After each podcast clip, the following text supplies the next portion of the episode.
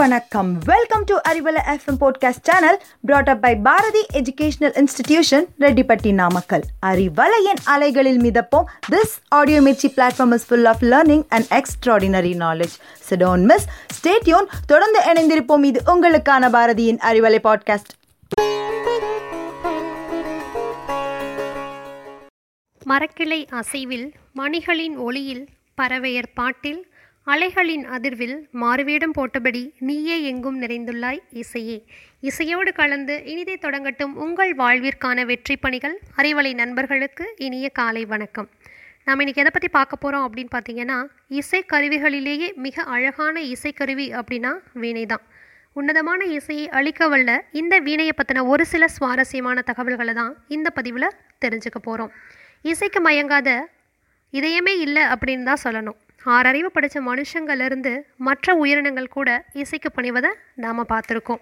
பண்டைய காலத்திலிருந்தே இந்த வீணை வாசிக்கப்பட்டு வந்தாலுமே கிபி பதினேழாவது நூற்றாண்டில் தான் அது இப்போ இருக்கிற உருவத்தை அடைஞ்சதாக சொல்கிறாங்க அதுவும் எப்போ அப்படின்னு பார்த்தீங்கன்னா தஞ்சையை ஆண்ட ரகுநாதர் மன்னரோட காலத்தில் தான் இது நிகழ்ந்ததாம் வீணை அப்படிங்கிறது ஒரு நரம்பு இசைக்கருவி. ரொம்ப பழமையான இந்த இசைக்கருவியில் இந்திய இசையோட பல நுட்பங்களையும் தத்துவங்களையும் தெளிவாக வெளிப்படுத்தலாம்.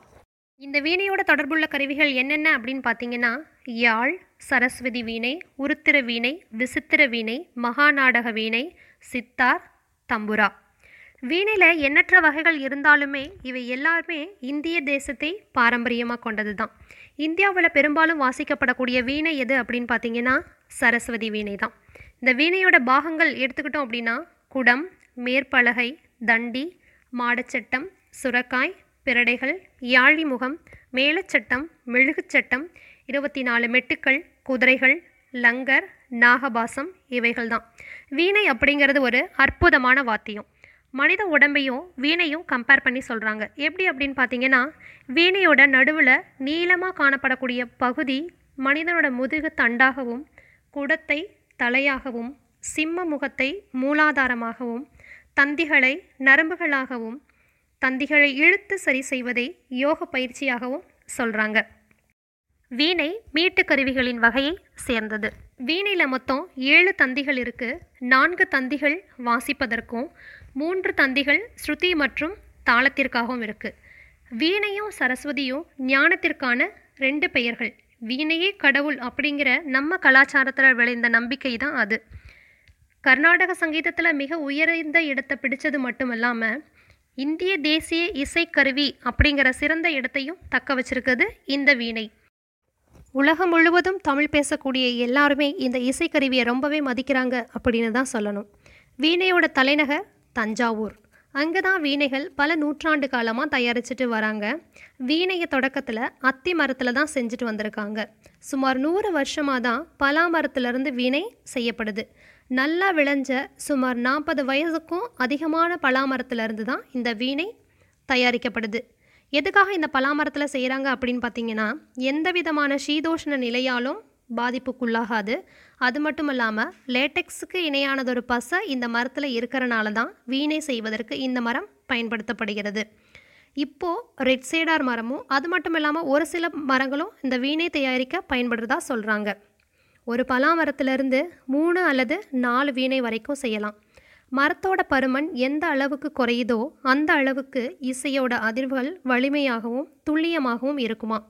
இந்த வீணை செய்யப்படக்கூடிய மரங்களில் எந்தவித சிராய்ப்பும் இருக்கக்கூடாதான். கிளைகளோட தழும்புகள் போன்ற குறைபாடுகள் எதுவுமே இல்லாமல் இருக்கணுமா.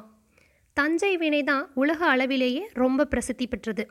இங்கே முப்பதாயிரத்துலேருந்து ரெண்டு லட்சம் வரைக்கும் இந்த வீணை விற்பனை செய்யப்படுது. சென்ட்ரல் கவர்மெண்ட் இந்த கலை பொக்கிசத்திற்கு ஜாக்ரஃபிக்கல் கோட் அதாவது புவிசார் குறியீடு வழங்கி இந்த தஞ்சாவூரை கௌரவிச்சிருக்கு. புவிசார் குறியீடு அப்படிங்கிறது வேற ஒன்றும் இல்லைங்க. இவங்க பேரை சொல்லி இந்த ப்ராடக்டை வேற யாரும் ஃபேக்காக தயாரிக்க முடியாது. தஞ்சாவூர் வீணைகளில் ஏகாந்த வீணை ஒட்டு வீணை அப்படின்னு ரெண்டு டைப் இருக்குது ஜாயின் எதுவும் இல்லாமல் ஒரே பலாமரத்தண்டில் செய்யப்படக்கூடிய வீணைக்கு பேர் ஏகாந்த வீணை. இந்த வீணைக்கு தான் ரொம்பவே வரவேற்பு அதிகம்.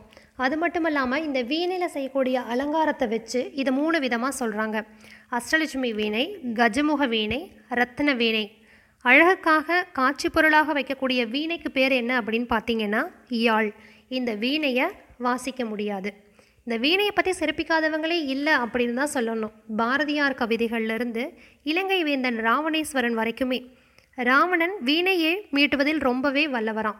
வீணையோட இசையின் வல்லமையை எடுத்துக்காட்டுற விதமாக அவரோட நாட்டுக்கொடியில் வீணையை சின்னமாக வச்சுருந்தாரு. அது மட்டும் இல்லாமல் இவரோட இசையில் மயங்கி சிவபெருமானே இவருக்கு காட்சி கொடுத்ததா புராணங்கள் சொல்லுது. இப்படி இசைக்கும் இறைவனுக்கும் தொடர்பை அந்தந்த தெய்வங்களோட கைகளில் இருக்கக்கூடிய இசைக்கருவிகளை வச்சு நாம் தெரிஞ்சுக்கலாம். வீணை ஓர் ஆசான். இதனால தான் பெரிய மகான்கள் இதை ஞான மார்க்கத்திற்கு எடுத்து செல்லக்கூடிய உயர்ந்ததோ இசைக்கருவியாக சொல்லியிருக்காங்க.